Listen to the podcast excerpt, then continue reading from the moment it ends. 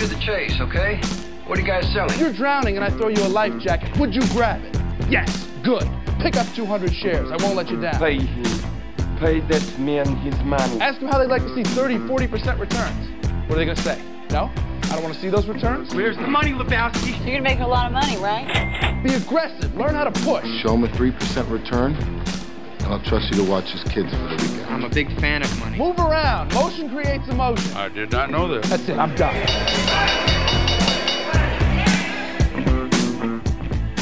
Low and Oak Stocks and Jocks. Sometime Hall. Mr. Matt Weber on the board. Interesting morning already. Uh, S&P futures up 23. NASDAQ futures up 97. Dow futures up 101. We uh, have the market, which uh, you know most people are thinking doesn't look so good. With our bear market rally kind of fizzling out, or whatever kind of rally it was, and all of a sudden now everybody thinks the Fed is going to pull a rabbit out of the hat like they always do. So that's the story. Mr. Lou, how are you? Uh, good morning, and I'm uh, I'm I'm very happy this morning that I did not engage in, in collecting a lot of student debt and then uh, and then try to repay it this morning. Um, yeah, it's a very strange situation. I don't know. Every time these people do something like this, no matter how they're well-meaning, um, they seem to manage to to screw it up somehow. And I don't, I don't quite get the whole routine. But that's uh, wh- what's your feeling on this? Mine, mine is kind of different. But what, what's your, what's your feel? Oh, I, I think I think it's a a straight up payoff on an ideological basis to to a bunch of people that the Democrats, you know, are are beholden to.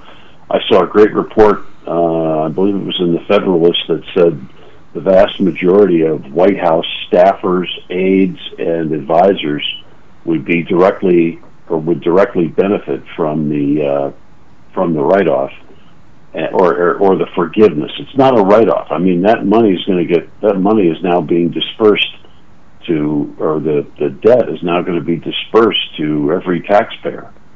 Um, it, it, it's also the functional equivalent of of dropping a couple of hundred billion dollars of extra cash into the economy, uh, and all we're, we're already fighting inflation. So I, it, it's just it's an anti-democratic, you know, anti-equity, anti uh, anti-inflation move.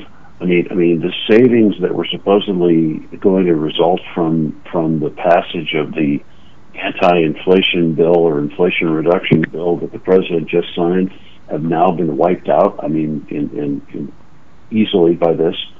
It it just it makes absolutely no sense from from any perspective.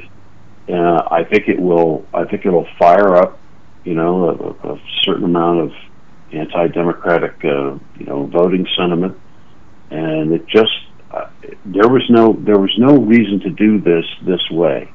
I would be in favor of, you know, maybe maybe making those debts dischargeable in bankruptcy, which they're not.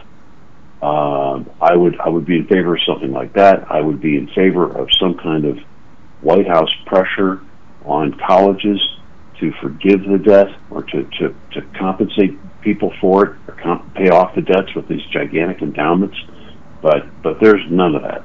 There's there's just it's an it, it's a zero accountability measure. Well, uh, as far as I know, and again, I, I, I just from the people around me that have had it, most people, again, there's that word most, it's slippery.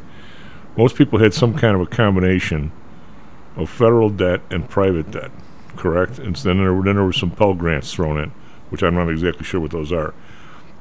So your blended rate for most people ended up in the six, six and a half range. Matt, Matty for sure to pile in here if you know more. I thought the federal part was like five, four five, and the private part was like eight. So your combination ended up being, I'm going back, you know, 20, 25 years. Some of these people still have these debts and they're 50 years old. I, I did a, I have a piece of paper here buried um, where somebody did a, when the first time this was thought, talked about, uh, of forgiving some of this debt, there was an article, we, we sent it out, man. God, I don't know how many years ago it was. Uh, I don't know if we can even find it, but some young lady, I remember was a lady who wrote the article, did an amazing amount of work. I mean, it was one of the best articles I've read in a long time. And she went through every age decade and how many of them, A lot of people still have these loans in their 60 or 50, and a lot of them in their 40s. I mean, a boatload in the 30s. It's this this student loan program has been a goat bleep since day one, Lou. An absolute goat bleep. Um, Well, it, it single-handedly, it single-handedly is responsible for a large portion of, of, of college inflation costs. w- without a doubt. So that's that's point number one. The, the the big benefactors of it have been the universities, without question. Right, and you you and you've got people that have this debt, and it's it's. I tell you, my my buddy uh, Notre Dame, an attorney, one of your guys, Lou. I met him at a golf outing years ago, and he goes, you know, we had this young lady show up to uh, to you know to interview, and she had this is this has to be 20 years ago. It's a long time when money was real money. And he says she had she went to Michigan or someplace undergrad, so she had debt from that. Then went to like you know Princeton Law or some damn place. I mean, anyway, she she was quarter million dollars in debt. And he goes, we're willing to pay her like a lot of dough. In those times, it was like, we were willing to pay her like 85 grand, 90 grand to start. Back, you know, again, it's a lot while ago. He goes, I did the math. There's no way that she could possibly pay that off without being like a pole dancer on a Saturday night. We just wanted no part of it. And I'm thinking, I'm not so sure that's legal. he goes, she was so deep in debt, I, I don't know who wanted her. And uh, but I mean, it, it it it permeates the whole mess, Lou. And this idea of not being able to toss off in bankruptcy, they have they have parents that sign for their kids that are disabled, and the kids are dead, and they're still hounding them. For God's sake, you can't get rid of it. I mean, it's it's it's the most Yeah, no, insane. no, I, I, I don't. I'm not. I'm not a, a fan of it, but at the same time, you know, for the brief period that my kids went to went to college, um, I stroked a check.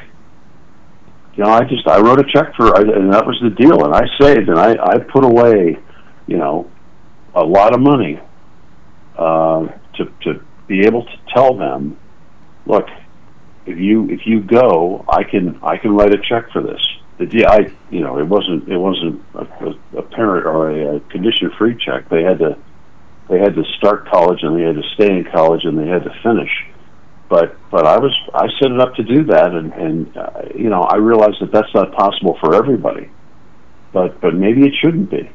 You know the idea the idea that we're we're trying to get everybody a bachelor's degree is stupid Well, and and I, I, I listened I listened to a, a terrific uh, podcast the other day about a guy who, who was writing a book called the five the five reasons not to go to college, and you know he makes a compelling case for uh, not taking on that debt and instead going into going into a trade. I, I Uh, don't I and, don't have and, and doing you know doing something doing something useful. He, the, the story he tells is he's in this guy's in his like mid thirties I think, and he was ta- talking about one of his one of his friends. He said you know was was like really like one of the worst students in high school, and the minute the minute everybody graduated from high school, we all went off to college, saddled ourselves with about two hundred thousand dollars worth of debt. This guy became an, an electrician's apprentice. And by the time we had finished college, this guy was earning almost six figures. And he did not have to go into monster debt to do it. um, and, and he said there's a lot of jobs like that out there that can provide you with a perfectly good living without without having to saddle yourself for the first half of your life with a debt that literally affects things like child, you know, having children and what jobs you're going to take and where you're going to live. It drives everything. Uh, Lou, I mean, I, I'm gonna. We have probably five people on the show that feel the exact same way you do, and I'm absolutely. I disagree with all of that. To be honest with you, absolutely disagree with all of that. The, I'm, I'm looking at the CPI number right here. When I when I graduated Notre Dame in 1974, my tuition the last year was 3,300 bucks. Okay. If in today, if it's under the, those, our our brilliant CPI Man, you are re- you are really old. Yes. um, I, I, I would I would admit to that. Um, you guess what that number is today, using the CPI number? A Notre Dame one semester Notre Dame tuition? A full year. Oh, for a full year? Oh, uh, I I would say it's it's seventy thousand No, no, no. What, what should it be, according to our CPI? What's thirty three hundred a year in nineteen seventy four? What would that be today, with, with, according to our stupidos that put the CPI together? I have no idea. Nineteen thousand nine five three. Okay, so it's it's at least five times that.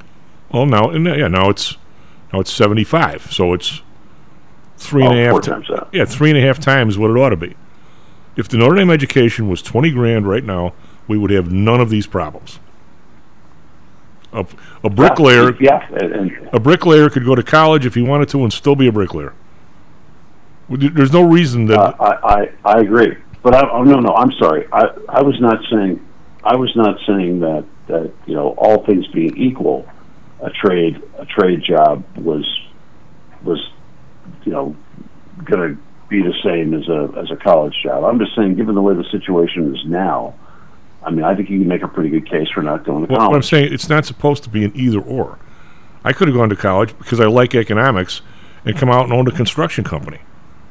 Okay, but what's the the but, point? Is but it is, but it is now either or, and and and, and it's and they're trying to they uh, that that mentality is is in part driven by the fact that you're taking on this huge debt. well, okay, but what I'm saying is, why the hell is Notre Dame and Northwestern or Chicago seventy five grand? Who who's getting all that money? Well, I mean, the, the professors aren't. The overhead. The diversity studies people are, the they're- they're- administrators are. Look at the look at the growth. Look at the growth in administrative expenses. What do you, what do I you mean- suppose I mean, Notre one Dame? Of the, one of the fascinating things about that, that you see if you look at the, at the study of college staffing is the tremendous rise in the number of non-academic administrators who who are there in large part for hand-holding, whether it's the diversity, equity, and inclusion people, or it's the you know uh, uh, folks responsible for uh, you know managing the dining halls, or it's it's the people responsible for whatever. The the, the dramatic jump in in the mid what I would refer to as the mid level management aspect of the- college education the term is- skyrocketed. the That's where that money goes. The term is overhead. Okay, overhead, fine.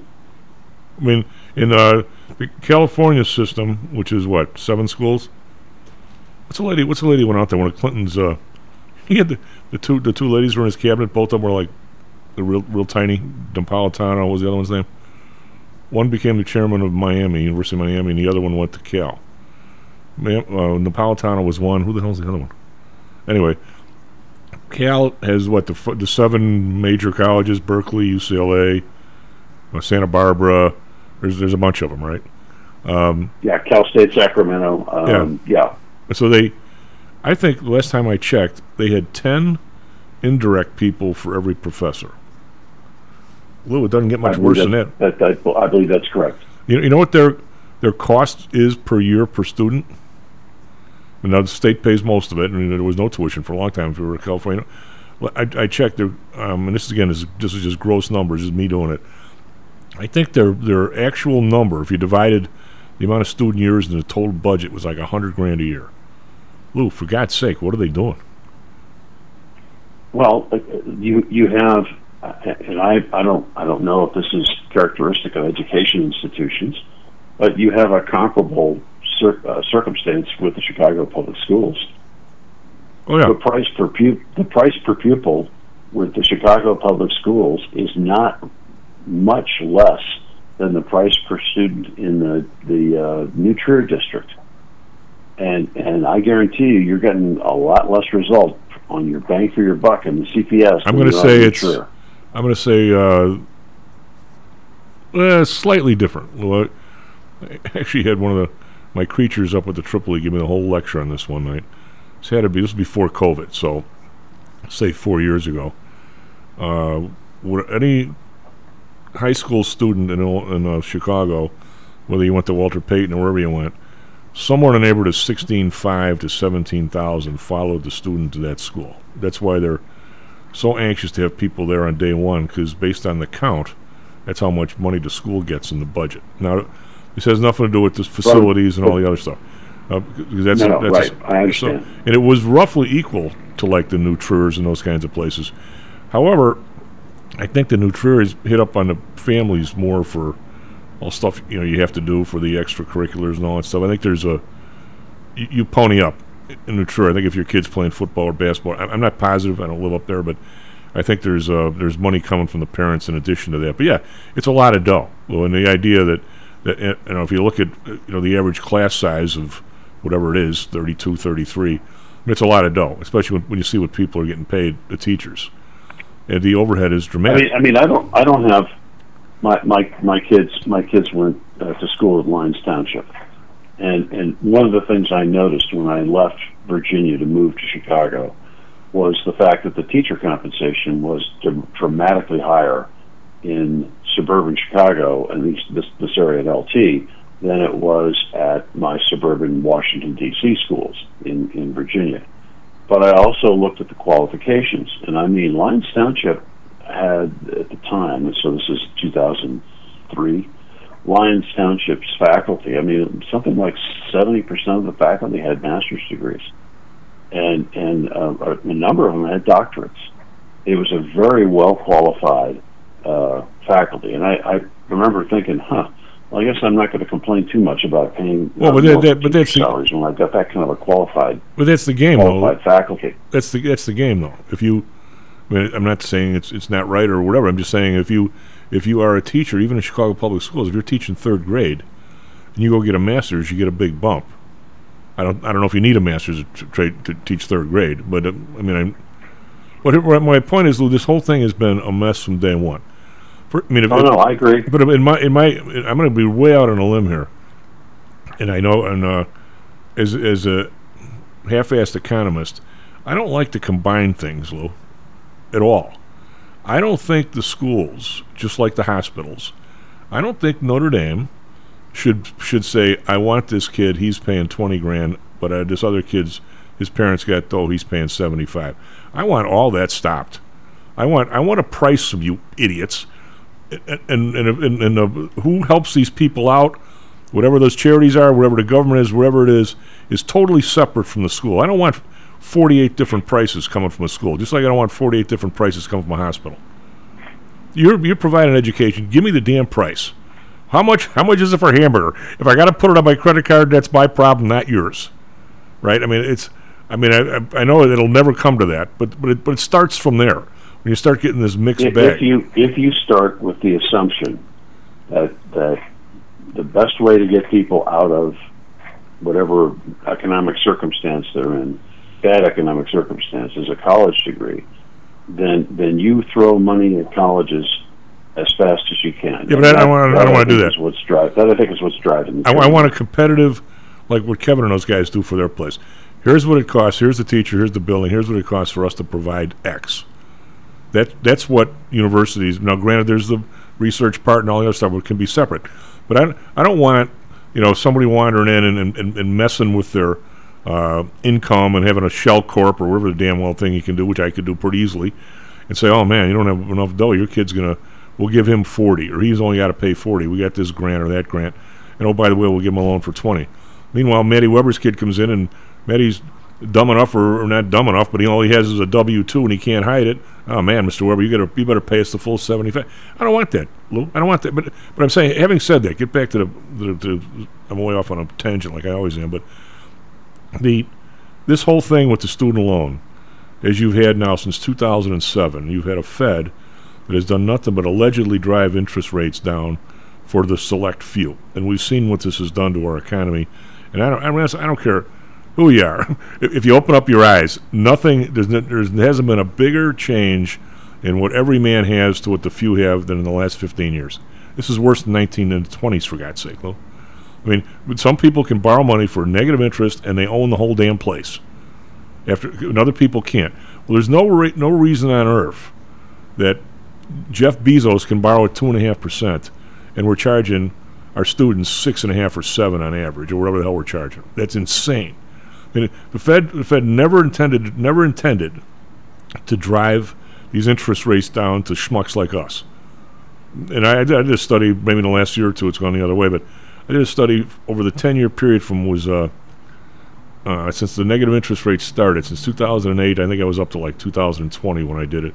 Credit card rates are actually up when when the when the the rates went to zero for everybody else. So what I would have favored on something like this is say, hey, everybody who had a student loan over the last 12 years, we're going to back into all the calculations.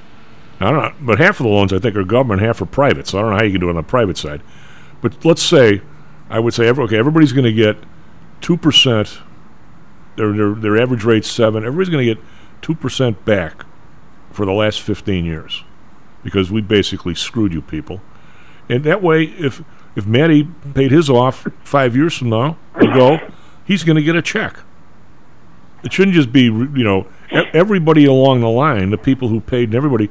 I think they all got screwed, Lou. So if we're going to do, we're going to try and fix that. Let's fix it for everybody, and say, okay, everybody Yeah, gets. I I mean, I mean, I would, I would prefer, I would prefer something like that rather than this non-equitable system that that they just they just tossed out and just giving away free, you know, giving away free money. I, I think those people Um, deserve some of the interest back. Everybody down the line. I, I don't, I don't have any, I don't have any disagreement with that. But, but again, we're not dealing. I, I think in a lot of ways we're dealing with a very simple-minded public policy establishment up there at the White House, and and I, again, ideology, ideology takes you there. I wanted to talk about a sports thing before we get to Oh, yeah.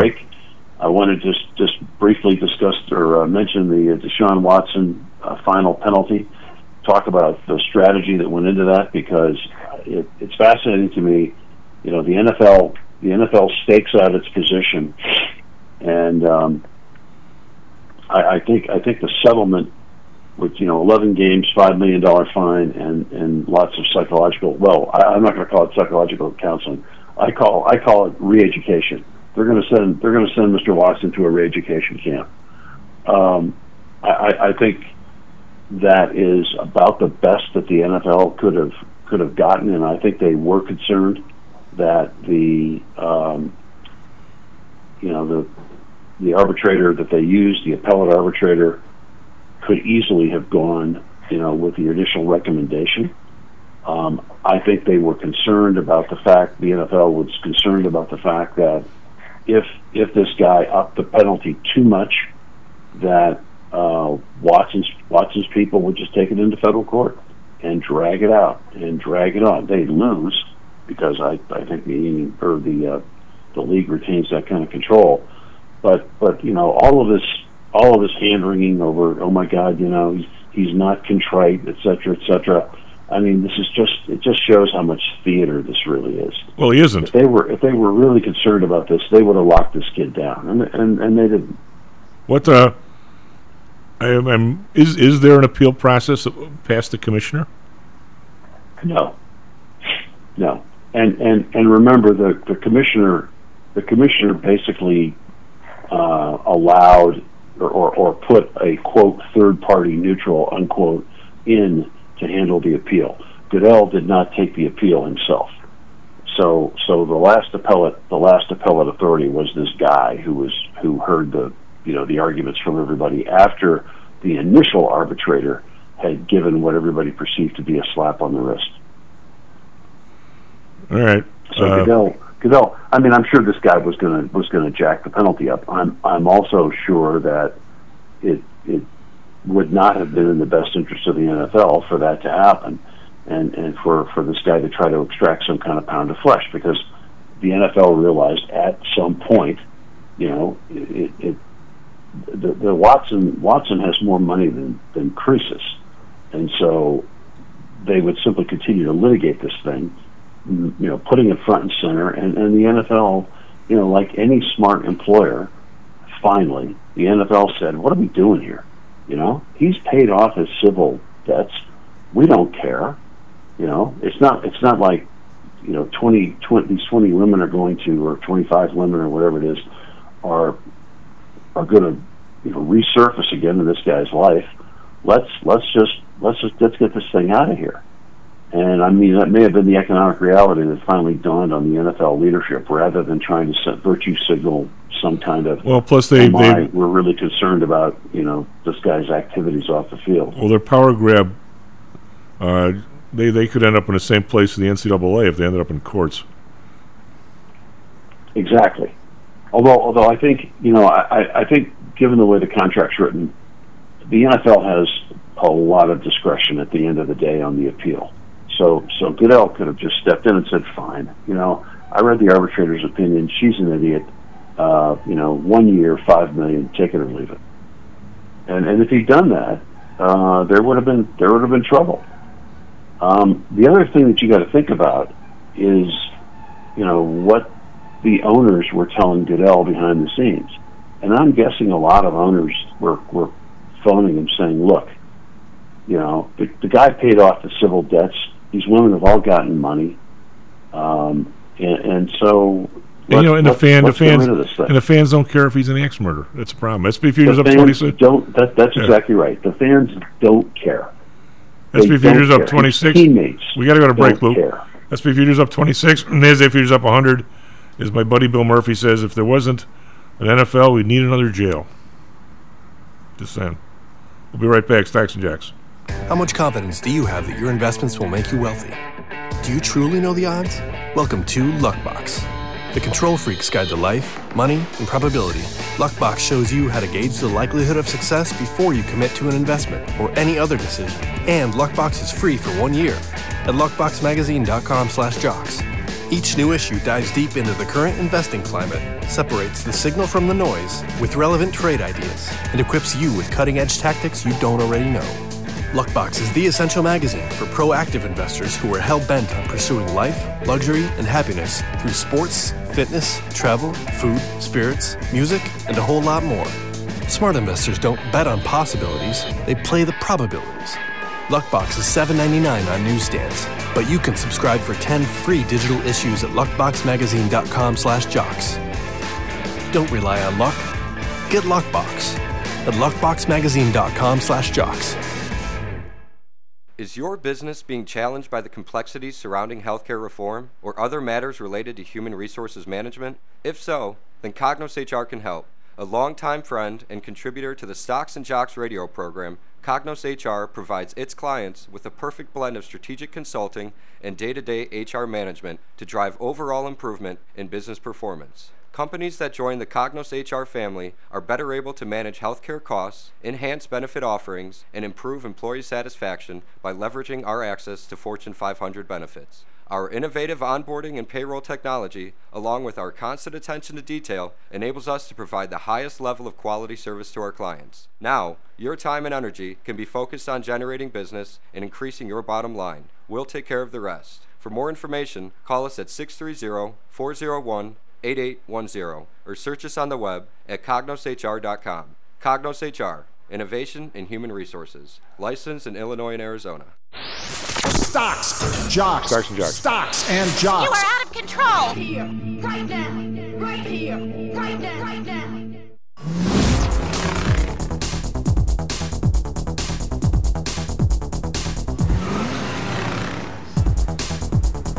Hello and welcome back to Stocks and Jocks. Time time out. Brent Weber on the board. Uh, S&P futures are up 25. Nasdaq futures are up uh, 29. We've got. Uh, let me get my page up here. I'm, I'm going through the CPI calculator like I always do, just to aggravate myself. Um, we've got the Dow futures. Int- int- uh, stocks and Dow, pretty much all of them are up.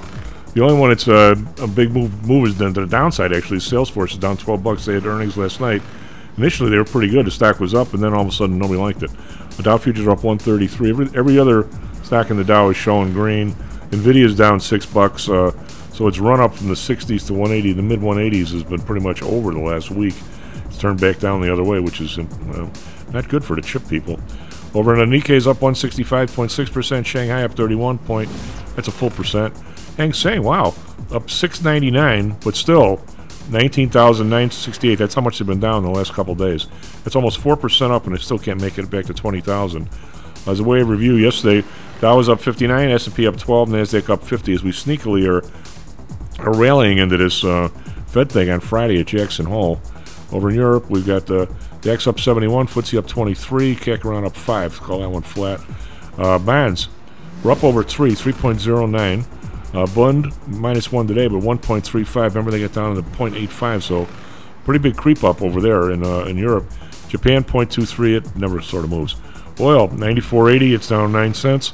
Uh, Brent up 12 cents uh, to 101.34. Natural gas 9.33 unchanged. RBOB down 2 cents at 278. So The, the pump stuff should all be under four dollars pretty soon. With RBOB at two seventy eight, but we'll see if it gets there. Gold up fifteen bucks, seventeen seventy seven. So it's it's a bounce, but still it's under eighteen hundred. Silver up thirty cents, nineteen twenty one. Copper up four cents, three sixty nine. We've got our favorite crypto, Bitcoin, kind of unchanged here. Down 59 bucks at 21,693. And we've got the U.S. dollar. Still, the euro is under one dollar, which, uh, Manny, what's the break even of us flying over to Europe and saving money on beers? How many beers we got to drink? Anyway, it's uh, still under a buck. The, the British pound 1.18, which is low as well. What do you have for us, weather, sports? 37 minutes past the hour. Good morning to everyone out there. We already have a couple of crashes to report this morning, which is not a good start. First, on the Dan Ryan inbound side, just before 87th Street, uh, which is exit 61B, there's a four vehicle crash that's causing uh, significant delays and, and growing on the Ryan. So you'll want to uh, navigate around that carefully as crews are on the scene working to get that cleared up. We have one other crash in the area. That's on the Eisenhower. Looks like on the inbound side of the Ike, uh, just before York Road, which is exit 12, there's a crash blocking the two right lanes, and that's causing uh, congestion on 290. Uh, so a couple of uh, issues on our expressways already this morning. Uh, so keep that in mind if you're coming in from the western burbs on 290 or from the south side on the Ryan. Everything else all quiet out there. Weather today, uh, we have some rain in the area early, and then uh, sunshine later on. A very pleasant high of 79. Right now it's overcast and 71 with rain in the area. For our Phoenix listeners, partly cloudy skies with a high of 100 today. Right now it's clear and 86. In sports, the White Sox got a big win over the Orioles last night. 5 to 3 was the final in that one. Sox are 4 games back of Cleveland in the AL Central, tied with Minnesota for second place. They're also 4 games back in the AL wildcard race. Uh, so Sox uh, are starting to kind of run out of time here with about five or so weeks left in the season and four games back. They really need to go on a run if they're going to sniff Maddie, the what, do playoffs. you- what do you think's wrong with them? The leadership? What is it? Combination of uh, some bad luck with the in- injuries. Uh, uh, I don't think La Russa is has done a very good job as a manager, and uh, you know some some pieces that are underperforming from a slugging perspective. They're not hitting very many home runs, triples, and doubles. It's a very much a singles team, and uh, it's hard to score runs when you got to hit three singles to do it. Last night they got five hits in the first inning, scored two runs. Yeah, it, it- it's a lot of that uh, where they score you know three or four runs on 13 hits. Yeah. you know, uh, Cubs ha- are surprisingly playing good ball. Obviously, they're out of it this year, but they're playing a lot of young guys and they're winning a lot of games. They blew out the Cardinals last night, seven to one. And uh, they're even in that five-game series, two to two with St. Louis right now. If they win this afternoon, it would be their seventh series win in a row if you count that one-game uh, win in Baltimore. Uh, they've uh, won six series in a row, counting that, and uh, if they win today, it would make it seven over the first place Cardinals. W- Lastly, the Diamondbacks uh, played yesterday, and they lost to the Royals five to three. Chief, The uh, Cubs are playing amazingly loose. They seem to have a bunch of young guys. I'm sure, well, I'm not sure. I hope he doesn't, but my suspicion is that, that Ricketts will somehow screw it up. But it seems like they got a lot of young people that played together, AAA, and now playing together here to enjoy being with each other. They enjoy coming to their ballpark. They're loose and they're taking people by. But there's some. There's got to be some talent there. You don't just get away on on chick on, chick, on giggles in the major leagues. I mean, they, well, the difference with the Cubs is their pitching. Yeah. The ever since the All Star break, uh, they they have. I I, I want to say I saw the stat yesterday. Either the second or third best ERA in baseball over a you know a 20 game stretch, and uh, and um, you know they're scoring just enough runs. You know yesterday they scored seven, which is great, but uh, they're scoring just enough runs. But their pitching is keeping them in every game uh, for the most part.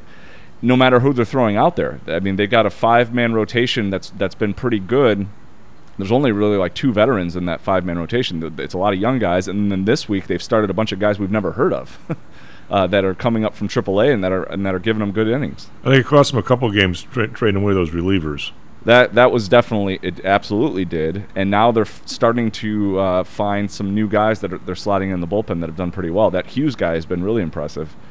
Um, but uh, but yeah, there, it, it also helps. I agree with you. It also helps when you sort of have no pressure on you and you're playing loose and you're playing teams that are have a lot of pressure on them that are in a playoff race. Sometimes it's to your advantage being the bad team. But they're they're they're running way more than the Sox do. They're running more than most. What are they trying to do with this this kid at third base? Are they trying to prove that he's a ball player? He's cost them two games. Mark, what's his name? McKinstry? Yeah. Well, it's a guy that was a, a pretty highly touted prospect from the Dodgers that you know wasn't really doing well with the Dodgers, and, and Dodgers obviously have a lot of talent, so he wasn't getting a lot of steady playing time. And so the Cubs, you know, took a flyer on him because he's still young, he's versatile, he can play uh, multiple positions, and he's got good He's speed, cheap. left-handed bat, Yeah, he's and, he's, and he's cheap, of course. And uh, so they they really want to play him as much as they can to see what they have. But you're right, he he definitely hasn't been great at third. He's been much better at got second he- base. He's got no as much business at third as I do. He can't throw. Yeah, he's uh, I think a second baseman. But they also are trying to play magical every day, Which he gets like three hits a day. The kid. and and he's been hot with the bat, but he can't play anywhere except second base. Right. So the, you know, it's sort of like, well, if we want McKinstry to play, we're, he's going to have to play third, or maybe put him in the outfield. So that's that. But that's that's why I that agree. kid with you. He- isn't the player of the month. I don't know. He's everywhere in defense. Yeah, he's been slumping the last two weeks with the bat. He was batting 310, and now he's down to like 280. Yeah. Uh, but but you're right. Overall, from for the season, I mean, he's b- borderline all star. Yeah, it's uh.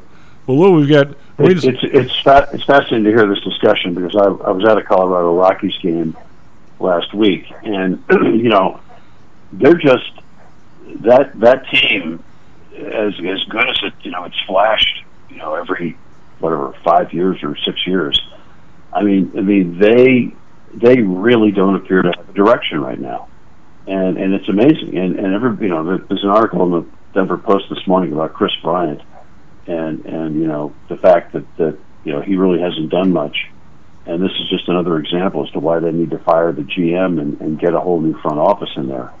But but the energy the energy around that club is just not is just not there, and and it doesn't look like they've got a you know they've got a plan. And I mean maybe you say with the Cubs, well they haven't had a plan for a while, but you know it's not like it's not like the Rockies have this fantastic farm system that, that is pumping up new blood, or that you see a lot of you're seeing a lot of young competent players out there. You're you're just you're just not at least not yet. Um, and it's it's that's one of the reasons I like I like being on the show is I get and listening to the show is I get to hear I get to hear competent baseball talk, which is not something I hear very often out here. Yeah, well, it's it's strange because one, I think the Cubs absolutely have a plan. It's just I don't uh, I don't agree with operating as a small market team when you're in a major market and you have the highest, you know, second highest ticket prices in baseball. They have a plan. It's they've executed it once and it worked, and they're they're trying the same one again. They, you know, they're they're tanking, they're stocking up draft picks, building a farm system, and then they made the playoffs six out of seven years, won a World Series, went to three, you know, NL, NLCSs and then now they're doing a three-year rebuild again. This is year two, and uh, now they have a top five farm system again, and so they're they're hoping to to to do it again. Now, that's the plan. They at least have one. The Rockies, it's strange. They have a worse record than the Cubs right now, and yet they signed Kris Bryant to a 182 million dollar contract. That That made no sense. That that investment really makes no sense. Um, you know, it's it, and, and they are a small market team, so that it's really strange. I uh, I think these guys are, in, in one man's opinion, and Maddie and I, even though I think he actually somewhat agrees with me, but but that's not what we do. We, we always argue. That's what we like each other. The uh, there's more to this baseball than just adding up individual statistics. I mean, you have to have some people that can hit the ball. You also have people that, in, that are on base that bother the pitcher a hair, so you get the guy behind you gets one more fastball and one less slider. All that is part of the game. It's a serious part of the game. Well, I think it's a pendulum because uh, I think you're right, um, and I do agree with you. But I but I think 15 years ago that was not true, and 30 years ago it was true. I think it, it goes back and forth. I'm you know no one's hitting home runs anymore outside of Aaron Judge, who has like 48. But everyone else, I mean, if you hit 20 home runs, that's a big deal. So you better be able to have speed. You better be able to steal bases. You better take walks. Um, you better be a good athlete because you you can't the, the the 90s and 2000s of just these huge Mark McGwire, Sammy Sosa type Barry Bonds guys that just Yeah. go up and hit 50 home runs. Those days are over because they took steroids out of the game and the pitching is way better than it's ever been, top to bottom. I mean, everyone throws 95 to 100, and it's really hard to hit right now. The you know the average batting average is what 240. I Yeah, mean, it's terrible. So you you better Yeah. you better get some infield hits. You better steal some bases. You better be able to take walks because you can't just show up and, and, and, and crush 50 home runs anymore. Uh, and, and so the game, the pendulum has swung back to a, to a more athletic uh, style of baseball. Well, that that but if you look at even a Ryne Sandberg, who I would not consider a major home run hitter, he had power. But I mean, you look at He had his some 40 home run seasons. Right, but I'm saying you, you look at his years when he had somebody who was a real leadoff man ahead of him versus the other. The, the difference is night and day. Right, and the, and and for a 20 year period, there was probably two leadoff hitters in, in all of Yeah. baseball. So if you the Cubs were lucky enough for that two year stretch with Dexter Fowler, who was a real leadoff hitter, Right. who had a 400 on base percentage, had good speed, center fielder, but they haven't had one since. But guess what? Nobody does. well, the thing that really hurt them Yeah, in, that, in that that's, era, That's that's the truth. the thing that hurt them I- was when what's his you know, name watching that game, watching that game the other night, I was just thinking, you know, where there's some there's some tremendous athleticism being displayed, but but I I, I was talking to, to uh, my seatmate and said, you know, I don't think we, we saw we saw like I think it was maybe 12, 13 pitches in a row above 95 miles an hour. I mean, are you kidding me? That that that's that was unheard of 20 years ago. Well, they're all, everybody's a max effort pitcher. There, were- there were always there were always guys that if you put them in there and said, "Throw me, give me 20 pitches," that I think could do that. Just nobody did it because why would you want to be max effort at every pitch? Not, I mean, a good pitcher was going to pitch nine innings. You didn't. You didn't have to throw 95 miles an hour to get the other pitcher out. Hopefully, Yeah, now a, a good pitcher is giving you five innings, maybe six. Yeah. and then because you have uh, ten guys that are fresh in the bullpen that can all throw hundred, and so so you're like, give me give me five good innings, two runs or less, and and go as hard as you can for those five innings, and then I have a sixth inning guy that's going to come in and throw 95, a seventh inning guy that's throwing 96, an eighth inning guy that's throwing 97, and a closer that's throwing 98, and and uh, good luck scoring against that. well, the only problem with that is, is all it takes is one guy having a bad day and you lose. Well, yeah, but that's baseball. By the way, Kevin writes in. The, That's uh, that's any team sport. yeah, the White Sox. The, Kevin writes in uh, on Twitter. The White Sox don't get many extra base hits. Only three players have double-digit home runs, led by Abreu's 14. And on top of that, they're a poor base running team. So singles hitters who are Well, bad base runners are pretty worthless. They're, I mean, and they're also in a home run hitter's park, which Right. makes it even worse. Well, look, we- uh, this is fun, but hey, what's going on in Ukraine? Then we'll come back to baseball. We're gonna do a little. Yeah, no, I wanted to talk. Well, I wanted to talk about two things, but but but the Ukraine the Ukraine situation is is kind of you know stopped.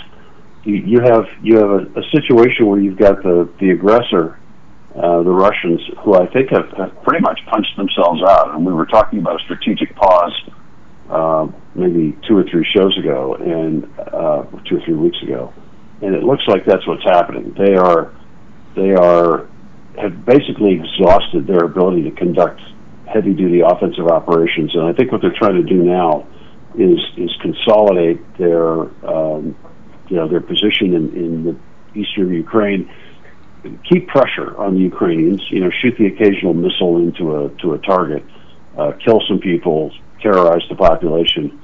But I think the Russians are waiting for winter, and they're you know, which is a sort of their natural advantage anyway historically, but but B, I think they're waiting for winter to really start putting pressure on the EU, because the Russians know that the way to win this thing, or the, or the way to given given their inability to drive effectively against uh, against Ukraine, the way to win this is to turn off Ukraine's tap of weapons, and and they know uh, if they can last longer on the ground there, that eventually the Western democracies will will stop sending weapons because they're going to start running out. Number one, number two, you know, it, it could be a cold winter.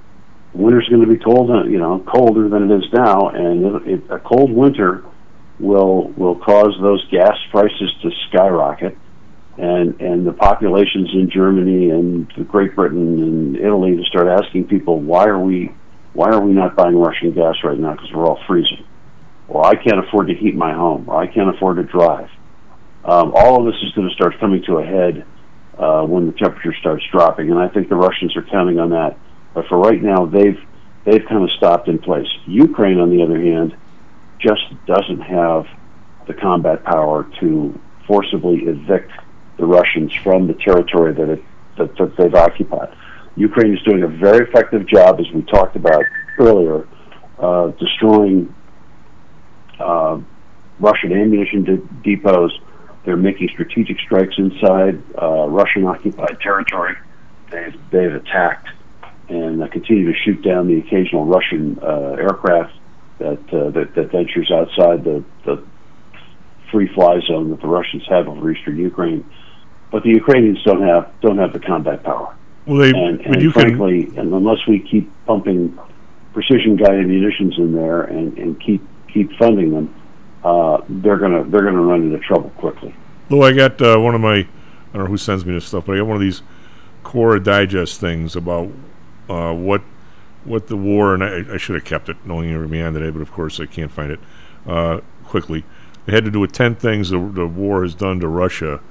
And this guy, boy, he and you would have a great conversation. He, said they've, they've basically pissed away like half of their arms, like 25% of their of some of their best soldiers, and it because the, the economy is absolutely starting to collapse in Russia. Their their their uh, their their feeling of self is totally going down the drain. Their, their self esteem. They've, they've made themselves essentially a third world country, and Russia said it, it's an absolute disaster in Russia. Is that true, or is it getting there? Um, I, I don't.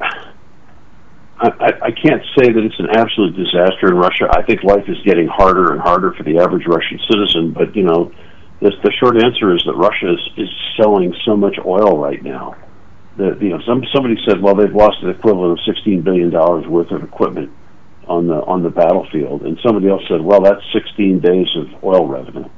You know, they're they're making a billion a day on on oil sales, and and so whether that's actually having a direct impact on daily life in Russia, I I can't tell you. I think I think life is harder for Russian citizens because of the embargoes. I think it's going to get harder, but at the same time, it, the, you know, the Russian the Russian government has got the backing of, of the most of the people in Russia who view Well, this guy Ukraine claimed as a bandit. this you know, guy claims that they're, a state that's that's broken off.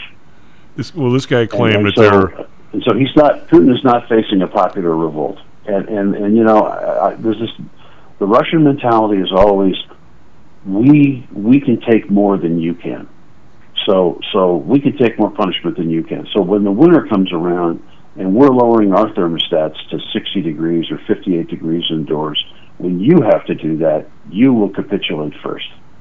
And Well- that, I think that's your mindset. I, think I think it might. Anyway, I'm just just quoting from somebody else. His point was that the the idea that they always thought they had this incredible military, they had this, that, and the other thing. In fact, that he said the, the entire well, one of the things was the entire world now is convinced they were they were just a you know a, a, a nice looking dress. There was nothing underneath it. a, a Potemkin a Potemkin village. Yeah, it's but the Russians Yeah. are figuring this out too. How the hell are we losing the Ukraine? And, and how we lose all these people? This is supposed to be two weeks, and here it is six months, and we're and we're losing. We're not not losing, Well, I but think I think there's I think there's definitely you know a, an element of that, but you know the the justification of the combat or the, the comeback is we are not fighting Ukraine, we're fighting NATO, and so it's one country against against fifteen, and and we're fighting NATO, and NATO's throwing all this stuff into these to these Russian bandits and providing or uh, Ukrainian bandits and providing them with um, you know with intelligence and with high technology arms and uh, you know our our our guys are just out there kind of weathering the weathering the storm from these people, and so uh, again the the mentality. I, I mean, from the Western military perspective, the Russian military has just underperformed terribly. that's what that's what one of this guys was saying. Yeah, and, and our, but but remember what I said last week, which is one of the things that, that surprised the Western military analysts was that the Russians had developed a, a fairly competent combined arms doctrine that they, they wrote about and talked about in their in their, their military press. But they they've absolutely refused or failed to execute that. And and the idea it, it really was a surprise when we watched them, them do their invasion in Kiev and and try to come in from the north and try to come in from the east and the way they were conducting offensive operations. We looked at that and said, wait a minute, that that's not what their doctrine says. Their doctrine says you don't do what they're doing right now. And so their failure to follow their own doctrine has been has been a huge surprise for the West. That coupled with the the I, I, again, not, none of us really understands how corrupt the Russian culture is. Well, that's that was be my, that was my next point. Is that I read this somebody one the sent it to me had to do with why are the why are the Russian tanks basically so crap. Well, one one of Putin's guys was in charge of the tanks, and the guy the guy's a multi gazillionaire, and the tanks are, are a they're not new, and b they're half of the parts are substandard. Same thing. I mean, when, so when you talk about Russia is getting a billion dollars in oil sale, who's really getting it? That's right. So, so we didn't really understand how corrupt their their culture was, and, and the impact of that on their on their weapon systems. And, and it, you know, this reflects in the basic stuff that we talked about right at the at the get go of, of the war. Just watching the tires falling off vehicles, watching stuff break down, watching the fact that they were they were giving their soldiers rations that had expired, you know, ten years ago. I mean, all of this, um, all of this plays into the the overall assessment of, of what, what was happening with, with, with Russia. But yeah, I would say I would say right now that the, the Russian people are doing a lot of rationalization as to why they are being stopped by a country that they thought was simply made up of drug addicts and uh, and uh, you know sex criminals, which is, is the way it was being advertised in, in Russia. I hope Angelique So- is not so, yeah. listening. Hope Angelique is not listening. Hear you say that. Oh no, but I mean that was the perception. That, that's what the Russians were being told. That, that's why they that's why they believed that they were just going to roll over these people. They thought, well, they're just a bunch of gangsters and and drug addicts, and so and so they can't fight. They were they were they they, they sold a bill of goods to their own people and to their own soldiers. I, I told you that story uh, that the guys going into uh, going in on the invasion uh, from the north, heading to Kiev, thought that would be over in three days. They had packed parade uniforms Wow. because they thought they were going to be marching in a victory parade down the main street of, uh, of Kiev. It's crazy. It's what um, we had. We had one other thing you want to cover. We got a couple minutes. I did real quick. I wanted to talk about the fact that well, it's a combination of things, but the first is that is that apparently in this inflation fighting bill, there's a provision that allows uh, now designated carbon dioxide as a pollutant to be regulated by the EPA, and that that is going to have all kinds of implications down the down the road for a lot of businesses. I direct It you to stop. it effectively means that you and I are polluters. I, I direct you to stop breathing. I'm sorry. Yeah, yeah. So that that I just want to sort of tip everybody off to, to that. That basically that one provision is going to empower what I think will be our new emergency to justify the continued uh, anti-democratic decision making that's going on in the in the White House and the executive branch. Well, you know, you don't. And You, then, you might and go worse the than second that. Part of that is California has now moved to ban the sale of new gasoline cars in uh, what is it, 13 years? Yeah, they're out of They're their going to they're going to completely ban um, gasoline vehicles or the sale of gasoline vehicles What, what in the, the state in 13 these- years. And I What are these people smoking? Immediate the- the- California cannot generate enough electricity now. Yeah. What are these Where, people? where is the electricity going to come from for these vehicles? What are these people smoking?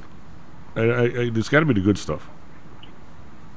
Uh, Like I said, this is ideology making these decisions. This is not this is not somebody looking around saying, "Yeah, we're going to wave our magic wand, Yeah, but and suddenly there's going to be enough electricity to, to justify uh, or, or to support, you know, whatever it is, 15 million cars that California's got. California's got got cars on top of cars on top of cars, and, and you know, like, the, the next thing that's going to happen, Chief, is what kind of black market incentives are we setting up? Oh God. with a with a uh, perform with a rule like this.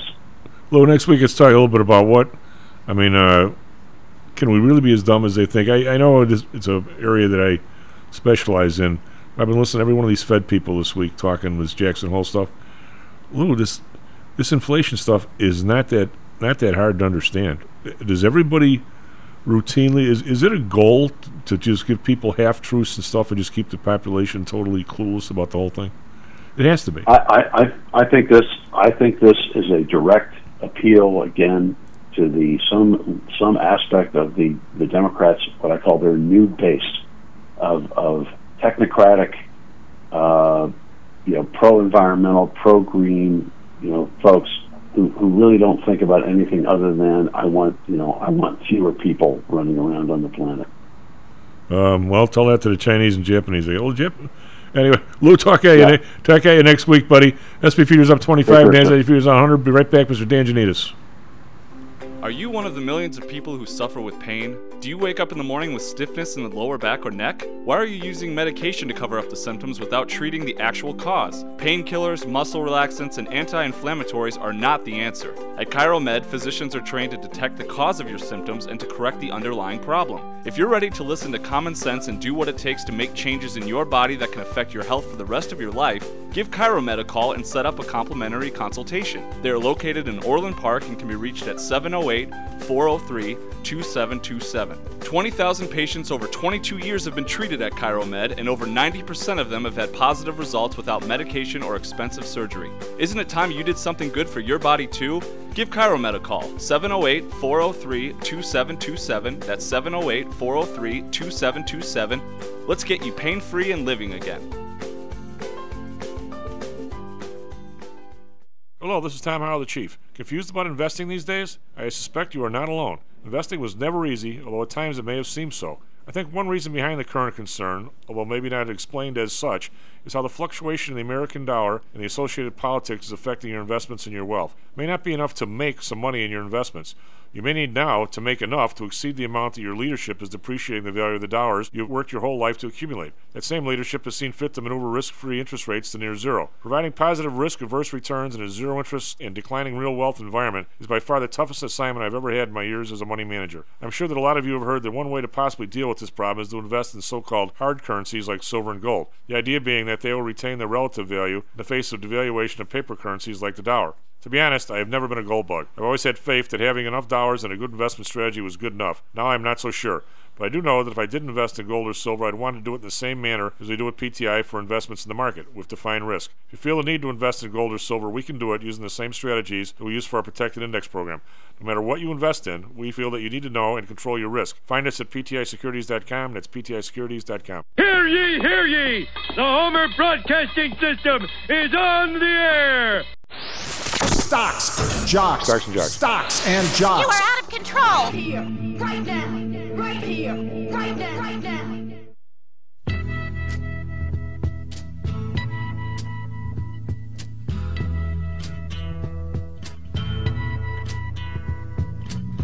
There's something happening here. Hello and welcome to Stocks and Jocks. I'm Tom Howell.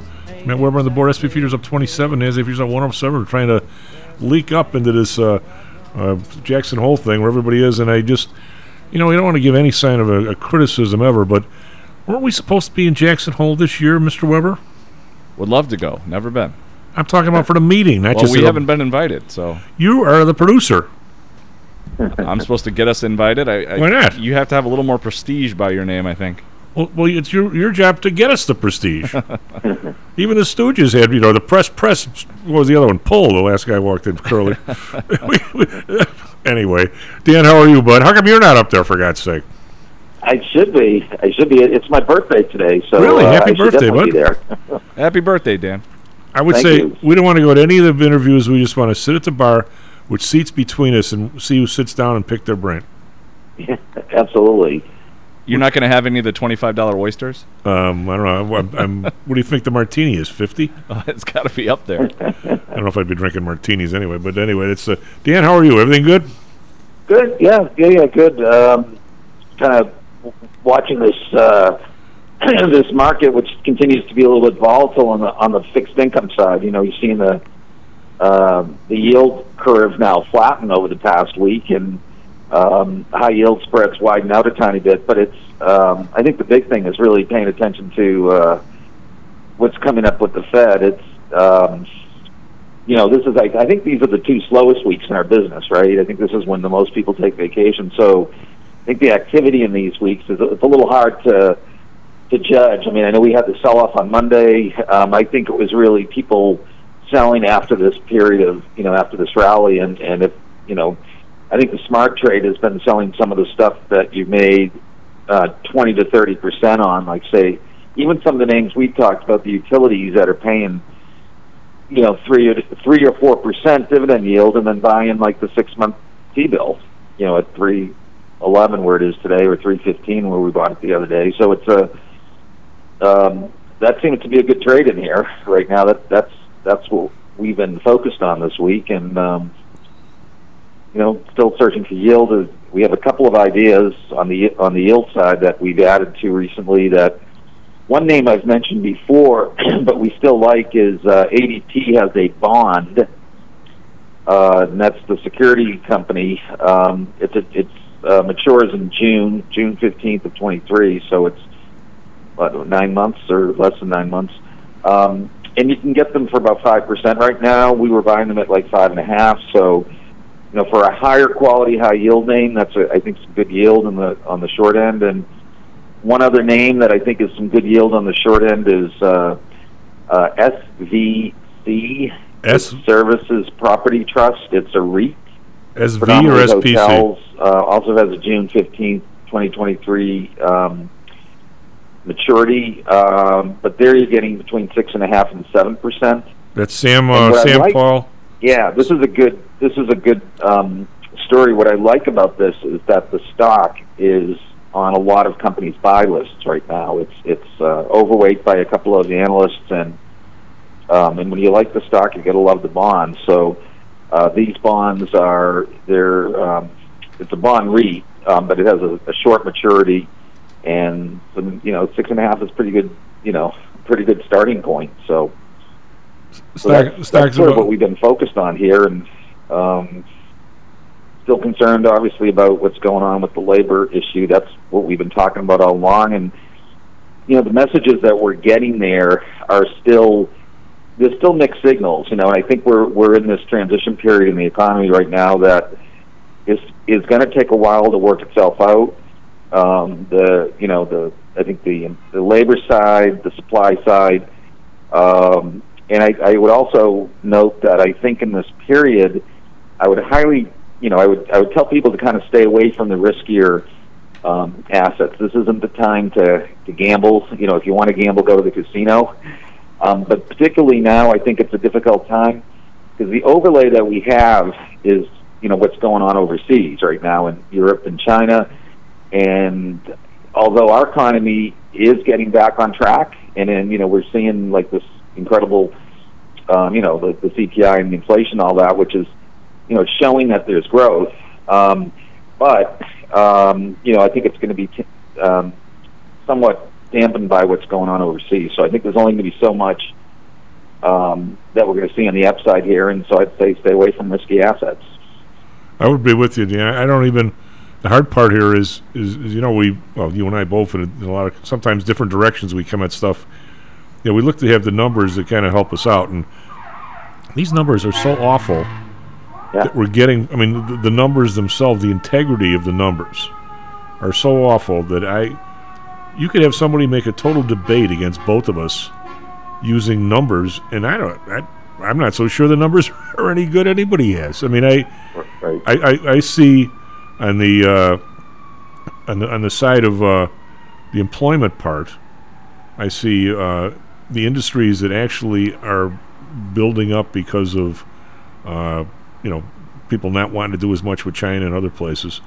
I see all kinds of demand in those kinds of areas and jobs that people haven't had for 25 years, and all of a sudden, people need machinery mechanics. They need this stuff. Nobody has those skills. I mean, virtually don't. And there's schools. Right, yeah, absolutely. There's schools like Kevin has that if, if you hire some people and you're willing, you have somewhat of a long term perspective. When I say long term, where if you hire guys and have a couple people, have somebody to train them, there's schools they could go to to, to fast forward themselves. Y- you can do this in a year, year and a half too, if you if you really want to. But anybody, I don't, anybody who tra- takes a, a two year look at what the world's going to look like in two years, good luck, buddy. I, I, I, I can't do it. I have no idea what. And the same token, we're laying off everybody in the mortgage industry. You know, I mean, there's there's places there's been there's gonna be huge. I don't know what the numbers gonna be this this month, but that last month's labor number is coming across nothing but I see everywhere but layoffs. So I don't I don't know I don't know how these numbers are, are flashing back and forth, but they are, and somehow or another we're going to land someplace, and I'm not so sure where the place is. I mean, I I can't even argue with it because I don't know. At least I'm saying it. No, don't I would agree with you on that. I think it is hard to see see where things are going to be, and um, and also I think you're hearing so many different people are trying to predict, you know, what's going to be where we're going to be next year, and even talking about where we're going to be with Fed funds. I think that's one thing that I'm starting to get a little more comfortable with, and I know some of the word out of Jackson Hole has already been, you know, the focus on four to five percent.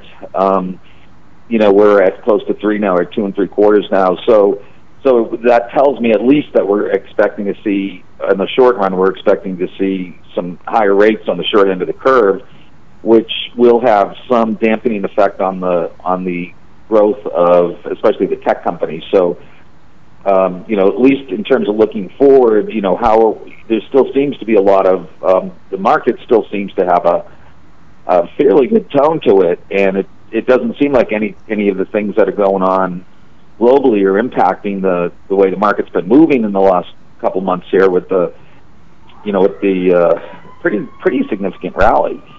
But um, I would say again this this expecting a continued slowdown. I I still disagree with what the majority of people are saying. We are in a recession. We're in a contraction contractionary period. It's it's not unusual to go through a period like this. You know, we haven't been in one for quite some time, so I think people forget that this is part of the cycle.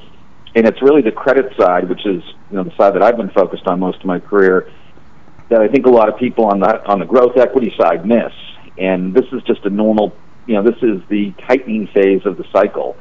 So fortunately, it'll be short lived, and and I I agree with you. It's very hard to look forward and say, is this going to be an extended slowdown or is it going to be a short term slowdown? And I, I don't think it's going to be extended. Um, I think there are a lot of positives going on. Um, I think there's, you know, if if we trans if we go through this transformation period with with getting employment back at equilibrium, if it happens in the proper way, and if the Fed does what they need to do in the proper way without going too far, um, then it is possible that I think this this will be a slow, I mean, a short contractionary period, and then we'll be, you know, at least leveling off here. So, um, Dan, I, I, I wonder certain industries like you know housing is being impacted. More, Oh, yeah. you know, the mortgage industry, which is what happened. And there's an extreme example what happened in 08, but um, there are other industries that are that are, uh, you know, the tech companies that are laying people off.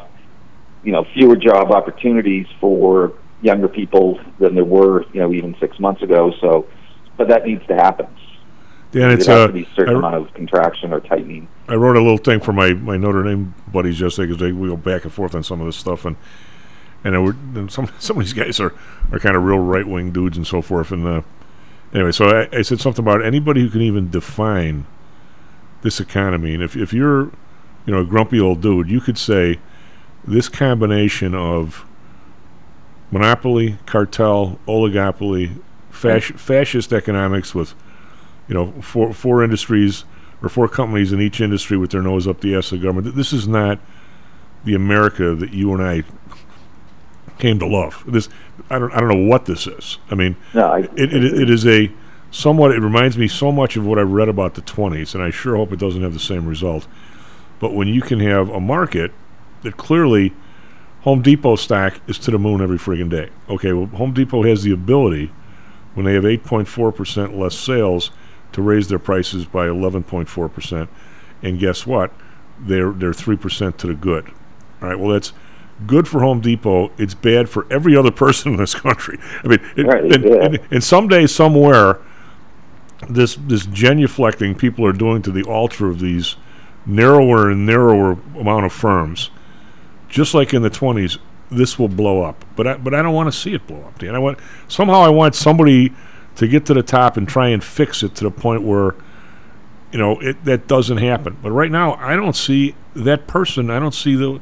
I mean, if anything, you know the the idea with the student loan debt. There's a million things wrong with student loans. Okay, so I'm not all that upset for the poor person who's 45 years old and is un, is disabled to have his five thousand dollar debt canceled. You know what? I don't think I don't think that. But the point being is we have a president and people around him that absolutely don't get that somebody has to come up with this dough, and they're not and they're not going to tax for it, and they're not going to borrow it. They're going to print it, and as, and as long as the entire government wants the Federal Reserve to just print whatever they feel like spending, we got a problem, a real problem. It's not stopping. Last week the, the, the, balance sheet was up. What it was thirty billion, right? I mean, so yeah, no, I, I, I agree. I absolutely agree with you on that. There's a you know the the issue of spending when you don't have the money. You know that that goes all the way down to the consumer level, and you know the consumer also takes that as a hint. Oh yeah, I can go out and I can continue to put money on the card. And and I've been asking sort of just sort of a general question that people have to be you know with the, with things you know with things costing more all across the board, especially when you start talking about cars or bigger purchases, homes. Um, you know, and if you more and more of this stuff goes on the credit card, how does it ever get paid off? And that, and then as you're saying, it goes all the way up to the, you know, the the the the chief administration in our in our country, which I think we just need some younger blood to come in and and um, you know kind of get things, you know, w- people that have a little more accountability, you know, that that are that are really looking more for the long term and uh, some of those issues rather than just sort of going through a checklist of things that have to be done or, or want to be done for the political, you know, the political uh, survival, if you will. I think there has to be a little bit more broader picture. And the, you know, I just read something. I, I don't know if this is true or not, uh, but I read something about California not allowing sales. Yeah. Of Oh yeah, gas, we just talked about that. Um, yeah, gas card, uh, 10, 13 years, or I don't know how many years, but it's out there ways. Yeah. Yeah, absolutely. So it's it's it's um, it, you know there, there's there's there's no question that's concern, and I do agree with you on the on the you know the larger companies. And you're looking at the the banking industry, for example, the, even our industry, the the you know financial industry, that there are some uh, you know larger players, and it and it's always been like the regional banks that have had have have had some um, you know, they, they've been good investment opportunities, and, and it's been the smaller companies that have been able to offer a certain level of service or, or some other products. So there has to be that level of competition, I think, and that level of, um, in order to keep prices intact, you know, and, and keep service good and keep customer service good and all that. So we're, yeah, we are in that, there's no question we're in that um, phase. And the same, I mean, certainly the, it also holds, true in the uh, tech industry as well. And the thing that we're seeing right now in the tech industry is that some of the smaller names or you know the the startups and all that are having some trouble. They're struggling in this environment because of, of rates. So so we're not moving in the direction of, of you know expansion in the in the sense of getting the smaller and mid-sized companies to grow. We're um, you know the consolidation phase is still there. So and I, I you know I do agree with you in the long run. That's not necessarily good. Well, you had. Uh, Um, did you were you listening to me? It's not just.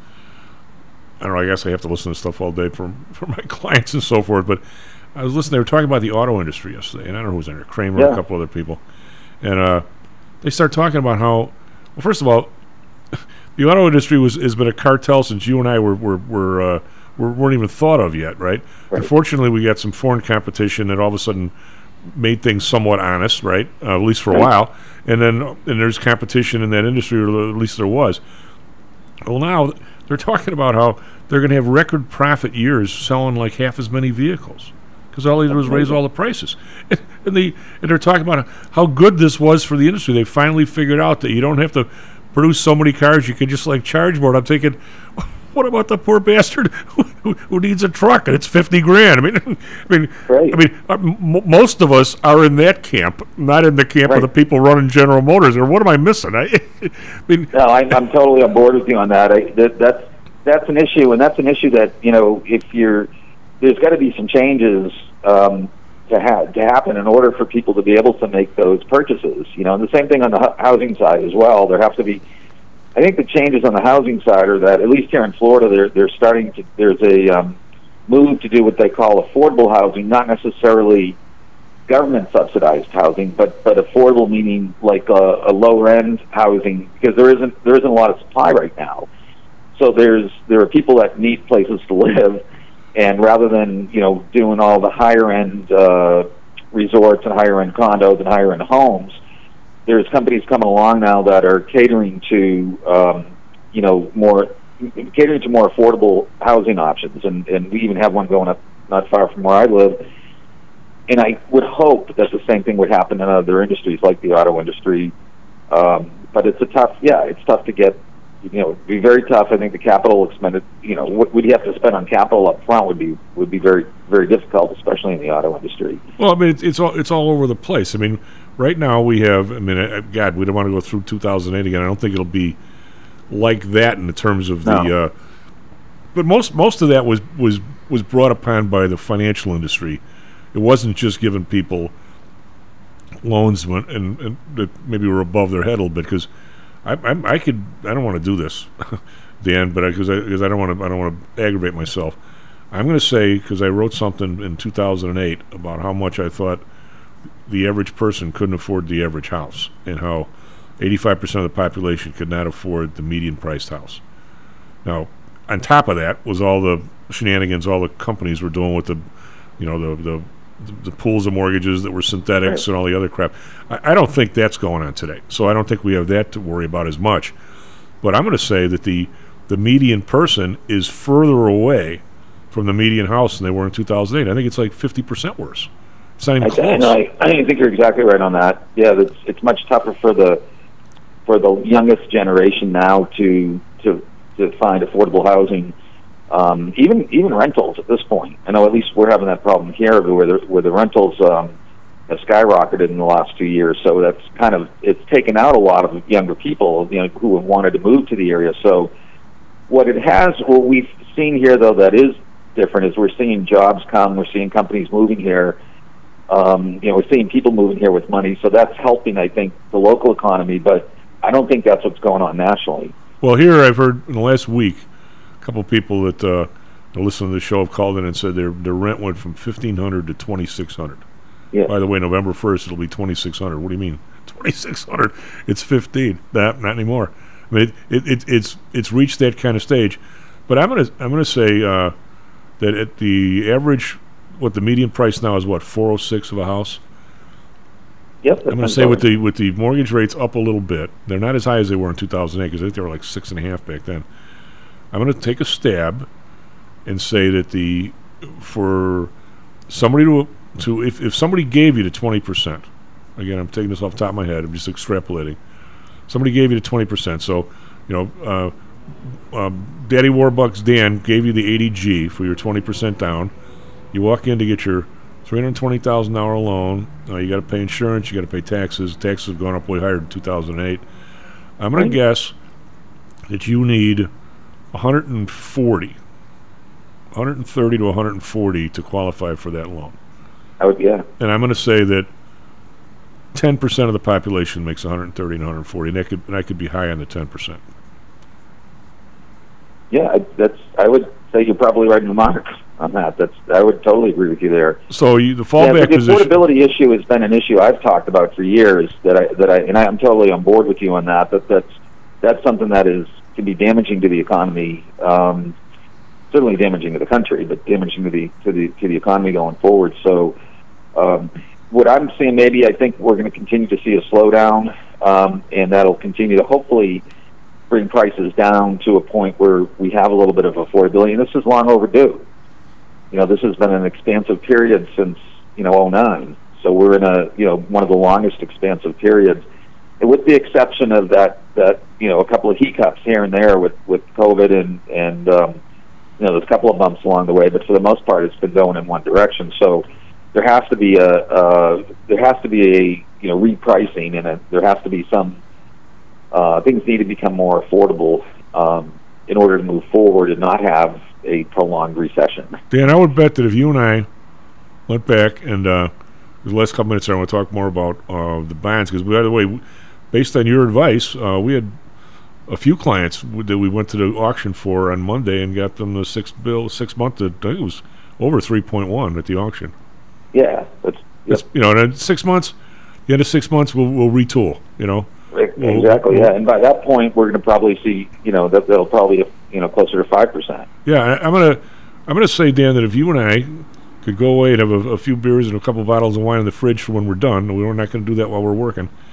I'm going to say that if we spent a day with somebody who knew, how to get stuff on the computer, like maybe Matty Weber, because he's good at this stuff, and we went back from 2008 to today and came up with a with a real CPI uh, based on what I think is wrong with that thing. Not not just me personally, but I mean I think I could prove it to you. I'm going to say that since 2008 till now, we've had zero growth. Zero. Possibly, I mean, adjusted for yeah, it's it. I yeah, it's possible because we've had such low rate rates have been so low for that time. Inflation's been yeah, I would agree. If you put uh, the hospitalization piece of the CPI, which those I won't say idiots because they know what they're doing. Uh, at six percent, if we nudge that to nineteen or twenty, which is what the percentage of GDP it is, if we somehow include uh, taxes, property, uh, at least property taxes, even a little bit, and we throw in some higher education, I'm going to say we've easily had negative growth for 14 years. But Probably true, yeah. Well, that's not what it's not. It's not what people. That's that's why your your your your person at the the, the bulge in this uh, prices. That's why this is so screwed up. These guys are talking about cutting the inflation down. That that's not the problem now, Dan. It let's put it this way. There, there's there's it still hasn't come through the system, so the inflation is still being counted. The actual push by money supply and those other things by the Fed has stopped now for like three months. So the quote driver of the inflation has stopped. You still got inflation because your CPI is so far behind the times, but now you have this 35% bulge pr- of prices. Your, your your price level now is the problem. Not right. even even if the inflation were to stop today, the price level is a problem because you got a 35% price level on people who just got a 10% raise. So the, where we are now is a problem on its own. So right. now there's still a gap. There's no, there's no question. There's still a major gap there, and it's very difficult on the other on the side. I mean, prices going up is one thing, but prices coming down is is very difficult for, for most companies, most industries, most businesses. You know, it's it's really hard to cut prices. The only place where you we we might start seeing, and I'm hoping if the supply chain comes in into play, and I'm kind of watching very closely, is on the on the food side. I mean, the gas. I, I, see the I see oil prices as being an you know a whole different a whole different uh, you know supply demand um, issue. But I think on the food side, I think if we were to start seeing some adjustments there that start bringing things back um, into equilibrium, if you will, then then then we might start getting a little more you know consumer confidence and and all that. But we're still we're still a far away. You know, the, I agree with you. Wages versus prices right now. We're still we're, there's a gap. There's a pretty wide gap there, and well, that's not good for the economy. So where I'm getting to with this, Dan, and uh, you're probably the only one of the few people who can understand what I'm talking about. What I'm getting to is if is if the Fed quote stops the inflation, which I think they're willing to do and are going to do, you still have this 35% bubble. You. Now the question is, do we? You and I had our same our same seminar all day on a Saturday. Do we re do we really want to attack that that that because that, that would take us dropping the money supply by 15 percent man, oh man, I, I, I don't know that that's. I don't think there's anywhere that I could point to in history except for after the Civil War where that was done successfully. Right. Yeah. It's it's definitely new territory. You know, it's it's new territory, and and uh, uh, yeah, I I agree. So what? so you think, uh, real quick, is um, right now? If so, if I had 50 new clients today, and all and all we're looking at the fixed income we would do some of the the little little ones you come up with that are outliers. You know, the ADPs and those other ones that we get three, four, five percent for a year. But by by, you know, borrow. Say we can't do that with all of it. We put some of. it. You're saying a chunk of it. Let's just let's just do six months, and six months will be we'll figure it all out again. Yeah, six month T bills. The ADT, you know, the security company. Those bonds are nine months.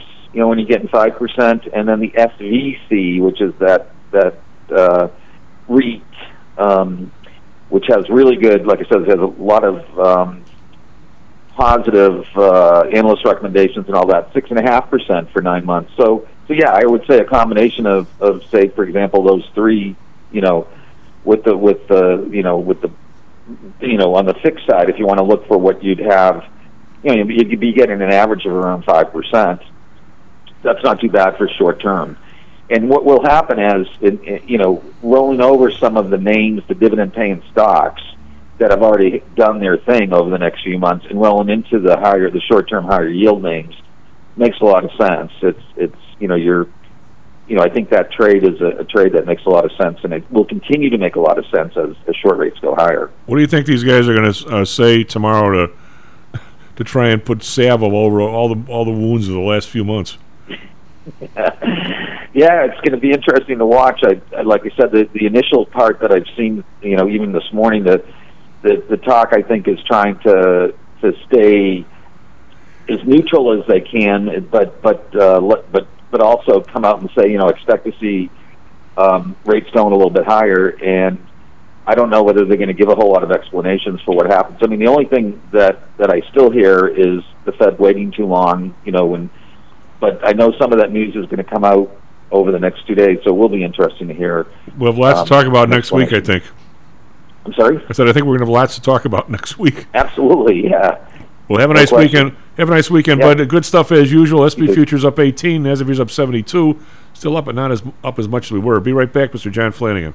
How much confidence do you have that your investments will make you wealthy? Do you truly know the odds? Welcome to Luckbox, the control freak's guide to life, money, and probability. Luckbox shows you how to factor in the likelihood of success before you commit to an investment or any other life decision. Your brain is smarter than your gut, and that's why you owe it to yourself to read Luckbox. We've made it easy because Luckbox is free for one year at luckboxmagazine.com/jocks. Each new issue dives deep into the current investing climate, separates the signal from the noise with timely, actionable trading ideas, and equips you with savvy investing tactics you don't already know. All while exploring how to live your best life through music, spirits, food, sports, travel, fitness, and a whole lot more. Luckbox is the essential magazine for proactive investors who are hell-bent on controlling their financial futures. It's for overachievers and alpha types who don't buy into Wall Street's investment gurus. It's for mavericks who believe in life, luxury, and the pursuit of happiness. It's for you. Smart investors don't bet on possibilities, they play the probabilities. Luckbox is $7.99 on newsstands, but you can subscribe for 10 free digital issues at luckboxmagazine.com slash jocks. Don't rely on luck. Get Luckbox at luckboxmagazine.com slash jocks. Hello, this is Tom Howell, the Chief.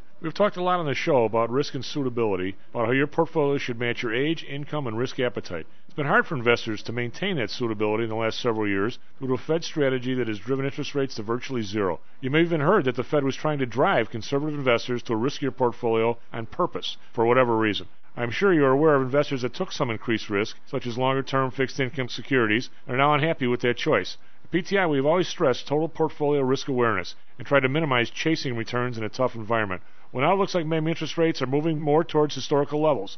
Everyone needs to be aware of what that continued movement might do to your portfolio, both good and bad. We also have a stock market that seems to have stalled, at least for the short term.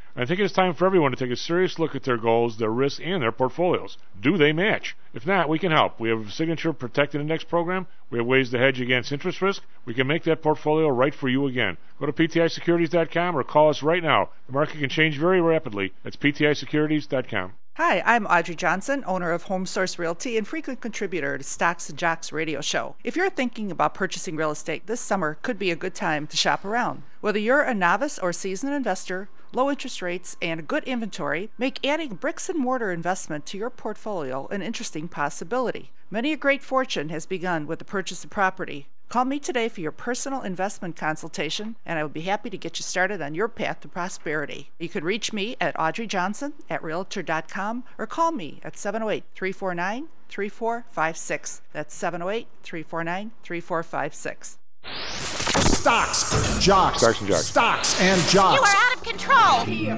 right now, right here, right now, right now.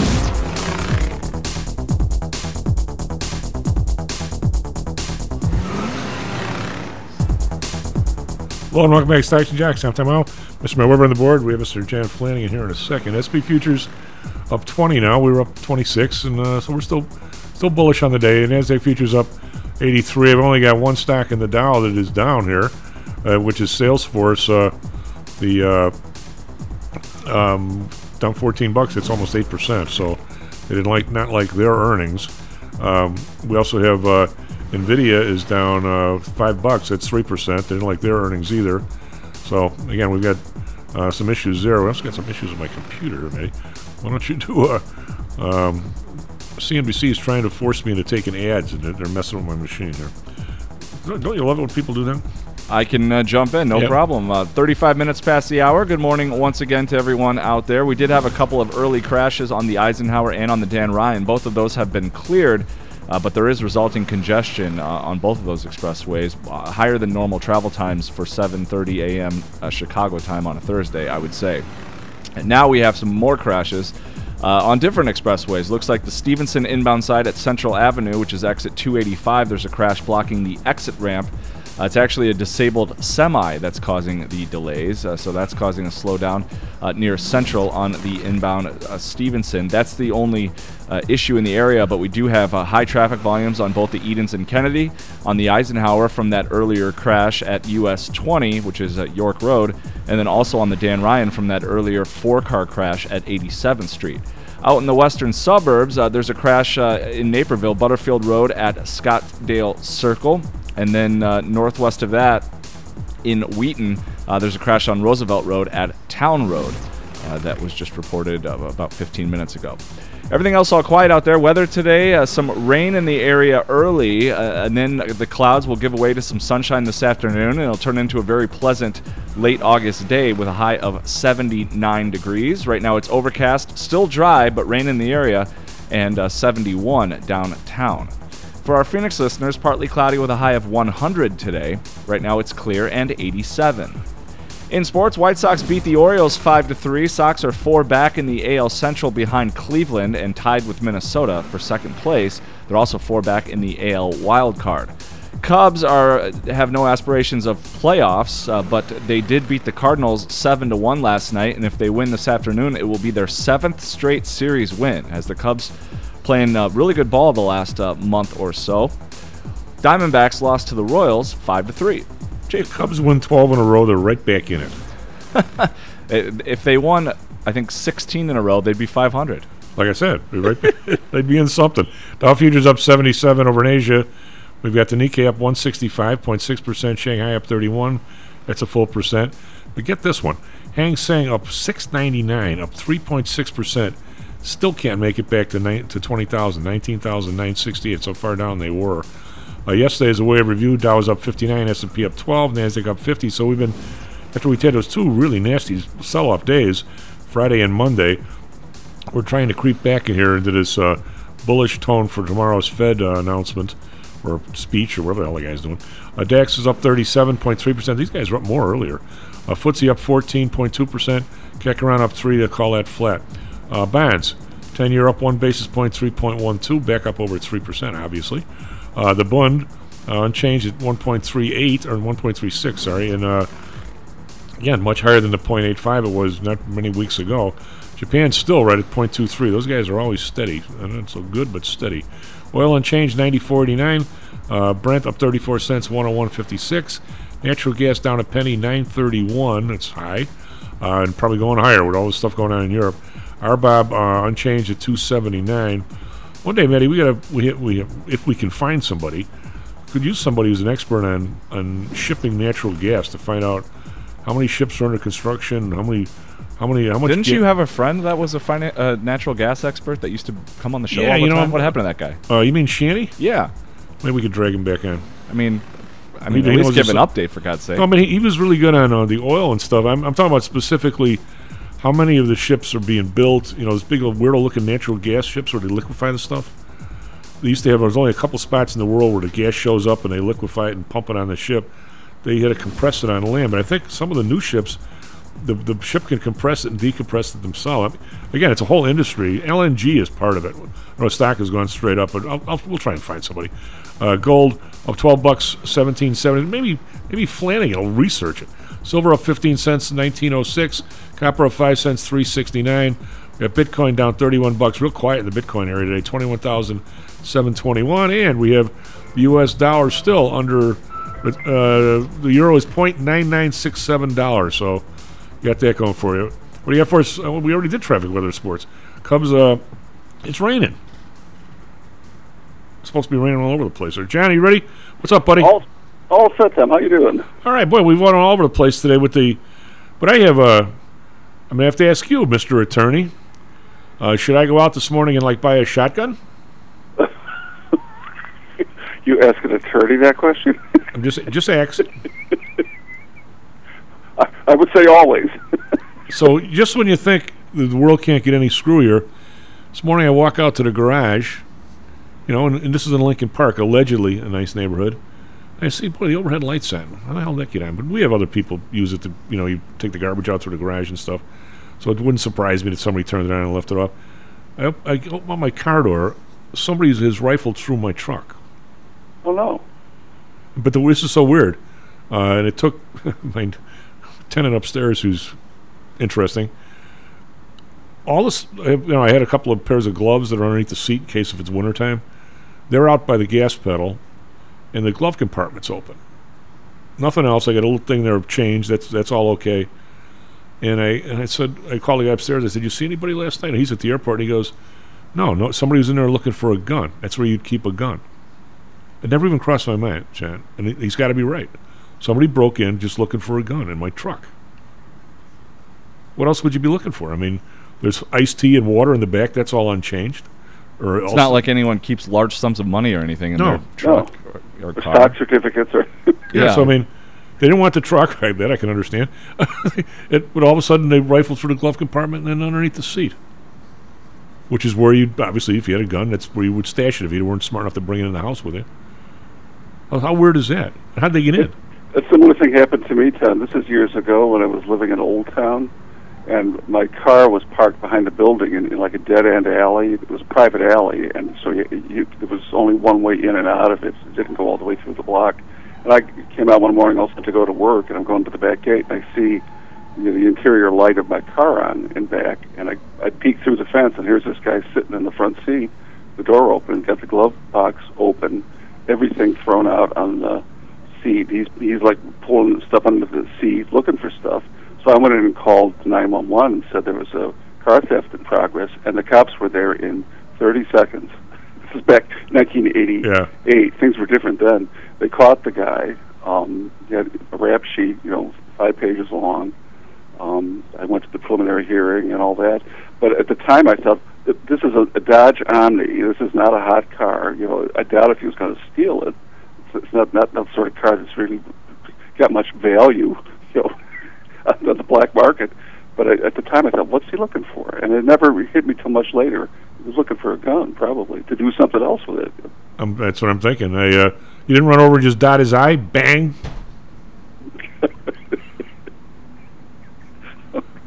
God. No, you Well, didn't. at least you weren't in the car when this happened, Tom. You know, somebody was, took the truck from you or something. That that's happening with alarming frequency too. Well, this this uh, wacky guy, I mean, interesting guy.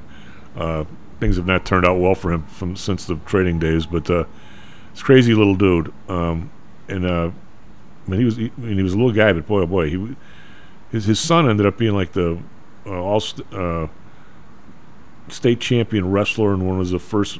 Uh, you know what, do- what do they call it? Combined fighting guys, Matty, where you use feet and hands and stuff, not the regular boxing. He, this is 20 years ago. This kid was like a going to Japan and stuff for these. What is it? Combined martial arts? They call it, Matt. What is this stuff? The guys. It's a Like big- it's a- MMA? yeah, like, it, was, it was like it was like the predecessor of MMA. Yeah. Well, his his wife was just as nutty as him, and uh, maybe five foot on, on her best day. She used to take her kids over. There was in Chicago. For those that don't know this, it was a big center of uh, what do you call it, like baby modeling or something, Manny? Where you, where you can you, you take your kids over for uh, all these, these children's magazines and so forth. The kids are models, and they're you know they're whatever a year old or two years old or something. I mean, I, I would never. If I had any kids, I don't know if I'd ever do that. I don't think you're planning on doing that either, are you, Matty? But anyway, it's a No. lucrative. It's a lucrative deal. I mean, if you if you can do it, uh, and it's over it's over on the west side. And The west side's not so hot. Well, these guys try and hijack her, and they did something to her mirror.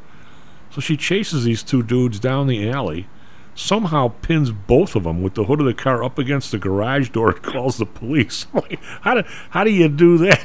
she had them pinned. They couldn't move. She had the car right up against them. so I, I don't know, Betty, if you go flying down the alley if you weren't hurt after these two guys, but she did. Wow. That's more nerve than I have. Oh, Tom. God, yes. There's just no nothing to gain. In, No. by, by they got doing that. arrested. Yeah. Well, I'm sure they were, I'm sure they got out the next minute, but that's another story. Right. Uh, anyway, uh, so that that was that was my morning, John. So there you go. Um, God, Tom, it's, it's, one one thing after another. I know. I just so so go back to my shotgun argument. I did my concealed carry class, but why the hell? What, what's with a pistol? Why don't get a shotgun if you're at your house? Well, I guess one thing to take away from this is don't keep your gun in your car. Well, uh, yeah. Well, it's well, you know, but how many people, honestly, that do conceal carry, and they'd have it in their car, Just pull the car in the garage and just leave it there all night. I'll bet all kinds of them.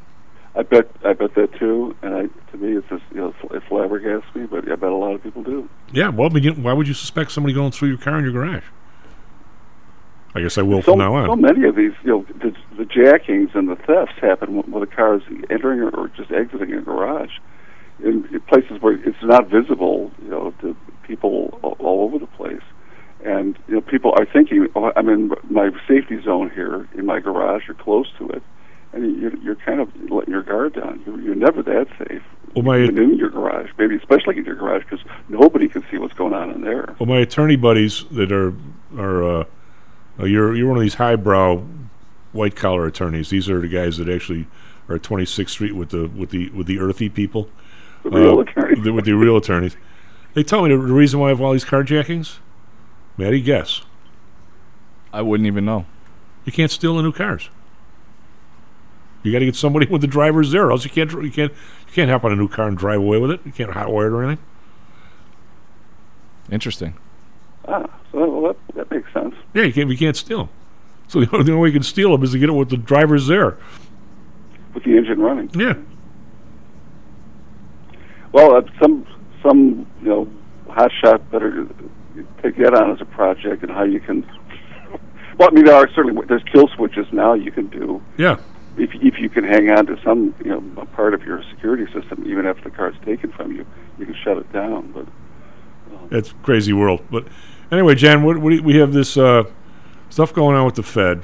We've got election coming up. We've got this Europe situation getting worse and worse. They're talking about inflation in, in England now is 18%. I don't know if anybody's gotten a raise. Uh, we got the their their the pound is sinking. And we've got issues just about everywhere, and uh, I don't really see any of them being solved. You? I mean, it doesn't even look like there's any kind of a plan. And we got Lori Lightfoot, because I'm, I'm really happy to after my morning episode this morning, is saying that the city really isn't all that violent. It's the news media. Is she out of her mind? There was there was three five person shootings last weekend.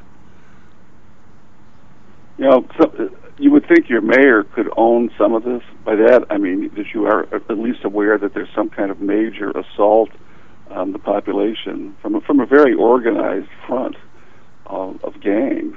And she blissfully, you know, looks the other way and attributes it to the you know, alarmist behavior. Thing st- statistics show the crime is down. You know, it's a less violent city than than when she took over. I mean, it, it, it makes me think that these people don't even read their own press releases very carefully, and um, it's, it's just unbelievable to me that she, that she thinks. I mean, this is this is the kind of bubble she lives in, I guess, and she's like a lot of other mayors too that don't want to address just how bad they've let things get. Well, let me uh, let me ask, ask you this: uh, the the weekend tally. All right, now, um, th- this this uh, final joyful tally last weekend. Right, this is going back to 2004. This is only one weekend, right? Now, it last year there were 11 killed and 40 wounded on this particular weekend. Now, this year there's four killed and 38 wounded. Now, if if you and I got dropped into the mayor's slot, and we'll bring Maddie with us, the three-headed monsters. God, would that be something? Three of us sharing the same office, trying to be mayor. Uh, we could probably do a bit okay job, but how do you even define progress? I mean, if you look at those numbers, you say, "Hey, it looks a little better than last year." Two years before, five killed, sixty-seven wounded. Uh, now 2019, eight killed, 28 wounded. I mean, it, it's so horrendous every year. You're you're up to the numbers that were, you know, last time I walked down the street, the bully across the street smacked me on my head 15 times today. You only did it 14. Well, is that progress? I guess it is. I mean, it, in somebody's mind. I mean, it, it's so horrible. How do you even define whether you're making any progress or not, Jen? You can parse this stuff in so many ways, Tom. And one thing that clearly neither Lightfoot nor nor the police superintendent want to address is how that there's no boundaries now to crime. And- That's well, that's the problem. We've talked about this many times. You know, it doesn't matter what time of day it is. It really, it really doesn't matter what neighborhood it is, except that neighborhoods that used to be considered relatively safe and had, you know, high, you know, rates of tourism and restaurants and, and clubs and stuff, they're more vulnerable now than ever, and, and these result in high-profile, you know, incidents that that send shockwaves in, you know, a manner that doesn't happen when you've got routine police districts that, that always have you know a lot of violent crime. I'm not saying it should be normal anywhere. It's, of course, it shouldn't be any anybody's norm. But but you've got a situation now where nobody feels like even in, in the center of the city there's any kind of illusion of safety anymore, and it's affecting people's willingness to go downtown to, to, to theater or a restaurant in ways it never used to. There were always places in the loop where, where you see crowds of people of a, a weeknight or a weekend night um, after a show got out. And this, it's not just Chicago where this is happening. People just don't feel safe being in the in the center of the city. And w- once you can't protect the center of the city, you, you know the neighborhoods are already kind of lost too. So uh, no, nobody talks about the, the, the profiling of where these crimes are occurring and the effrontery of the, of the criminals. That's a different factor, and, it, and that's that's got people really scared, and nobody wants to, you know, take any kind of notice of that. It's like we're overreacting because there's crime where it never used to be. Well, people should be angry and scared when that happens. Well, I, I would I would think, and, and the there are I understand that you want to be as decent as possible to every human being. Yet there's there's something to be said for you know the, the, freshmen in, high school in high school being somewhat concerned if the principal or dean of discipline is pissed at them. right? there, there's something to be said for that. Young males have to be controlled by older males. It's just the way the world is until you reach an age where you don't need that anymore, right? Hopefully. Yep. But I mean, it's, I mean, I, I don't know how you I remember the story where they, they, they took a whole bunch of elephants and, and moved them to a place uh, where they were safer. Well, they said that we'll, we'll leave all the old males in the old place. Well, guess what? All the young males in the new place acted like a bunch of idiots because they didn't have the old male telling me you can't do that, or else, you know, a type of thing. I, I don't. Uh, this idea that that everybody somehow is just going to be good tomorrow. Where, where, does that even come from? I mean, uh, I just. I mean, there needs to be. But Jen, just in terms of when things get this bad, how do you even know that you're making progress? Is is really the question. And I, I do the same thing with the economy. I, I see this inflation, this uh, people not getting enough raises, people now getting laid off. I don't know if if if we threw out the Democrats and Republicans and we spirited George Washington back into the Oval Office and he did everything right for a year. I don't even know how you could track whether it was making any good or not. Yeah, he'd never get a shot at really doing what he would see as being necessary. But even if you did, how how long would it take? What, what, how do you? I, I, don't even know today. I mean, hopefully, I'm, I'm giving. I'm saying I, I've never seen anything like this. This price bubble. That that's the problem. It's not the inflation push today. We're past that. We, we still have the inflation coming through the CPI numbers because they're so lame, either on purpose or, or, or not, that there's still a lot to come through in the numbers. But the fact is, the push has stopped. Okay, the but but still, we've got this price bubble that nobody can deal with and we have we have a when we have a people in office that are absolutely convinced that for the next five or six years, if they're still there, and I'm not so sure the Republicans are any different because they did the same thing when Trump was in there. They're convinced that they can spend whatever they want, and the Fed's going to back them out of it. Er, I somehow, someplace, somebody has got to say no to that, and I don't think Powell's doing that. I don't think they would ever put somebody in there that would do that. Hey guys, you're on your own. Tax away or borrow away. I'm not giving you a dime. I, I well, you, the, the, you know, as you were saying earlier, talking to Dan and, and Lou, um, the, the price bubble, separate from inflation, you just kind of try to keep the two straight in your mind, is not necessarily being the same thing at all. You're talking about generations to reduce the price yes. bubble we have, and, and, and a completely different you know, way of thinking about problem solving than we've ever been able to tolerate you know, in Congress or even in local governments. It, it, would it would mean a radical rethinking of, of how we've just blown, you know, a hole in, in the way people's consumption patterns are being manipulated.